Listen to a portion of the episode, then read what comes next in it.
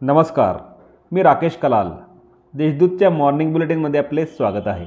ऐकूया नंदुरबार जिल्ह्यातील ठळक घडामोडी. पुलांची दुरुस्ती न झाल्यास शिवसेनेतर्फे रास्ता रोकोचा इशारा. विसरवाडी खेतिया महामार्गावरील गोमय व तापी नदीवरील पुलावर पडलेल्या खड्ड्यांमुळे अनेकांना जीव गमवावा लागला आहे. या पुलांची तात्काळ दुरुस्ती करण्यात यावी अन्यथा शिवसेनेतर्फे रास्ता रोको आंदोलन करण्यात येईल असा इशारा देण्यात आला आहे.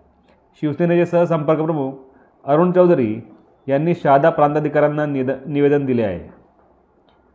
फडणवीस यांच्या वाढदिवसानिमित्त बोरद येथे अडतीस महिलांना साड्यांचे वाटप.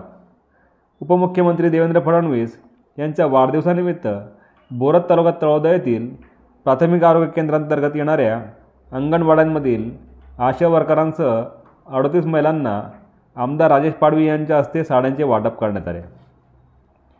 तळोदातील बडोदा बँकेला प्रथम पारितोषिक. तळोदातील बँक ऑफ बडोदा शाखेला बॉब डिजिटल वर्ल्डमध्ये पुणे झोनमध्ये प्रथम पा पारितोषिक मिळाले आहे.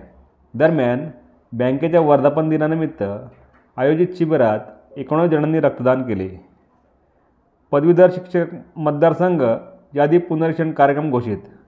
निवडणूक आयोगाने नाशिक व अमरावती विभाग पदवीधर मतदारसंघ तसेच औरंगाबाद नागपूर कोकण विभागातील शिक्षण मत मतदारसंघासाठी सर्वसमावेशक सूचनांप्रमाणे नव्याने मतदार याद्या तयार करण्याबाबतचा कार्यक्रम घोषित केला आहे. या निवडणुकीसाठी दिनांक एक ऑक्टोबर दोन हजार बावीस रोजी अधिसूचना जाहीर प्रसिद्ध करण्यात येणार आहे. तसेच तीस डिसेंबर रोजी मतदार यादीची अंतिम प्रसिद्धी करण्यात येणार आहे. नोंदणी व मुद्रांक शुल्क दंड योजनेचा लाभ घेण्याचे आवाहन.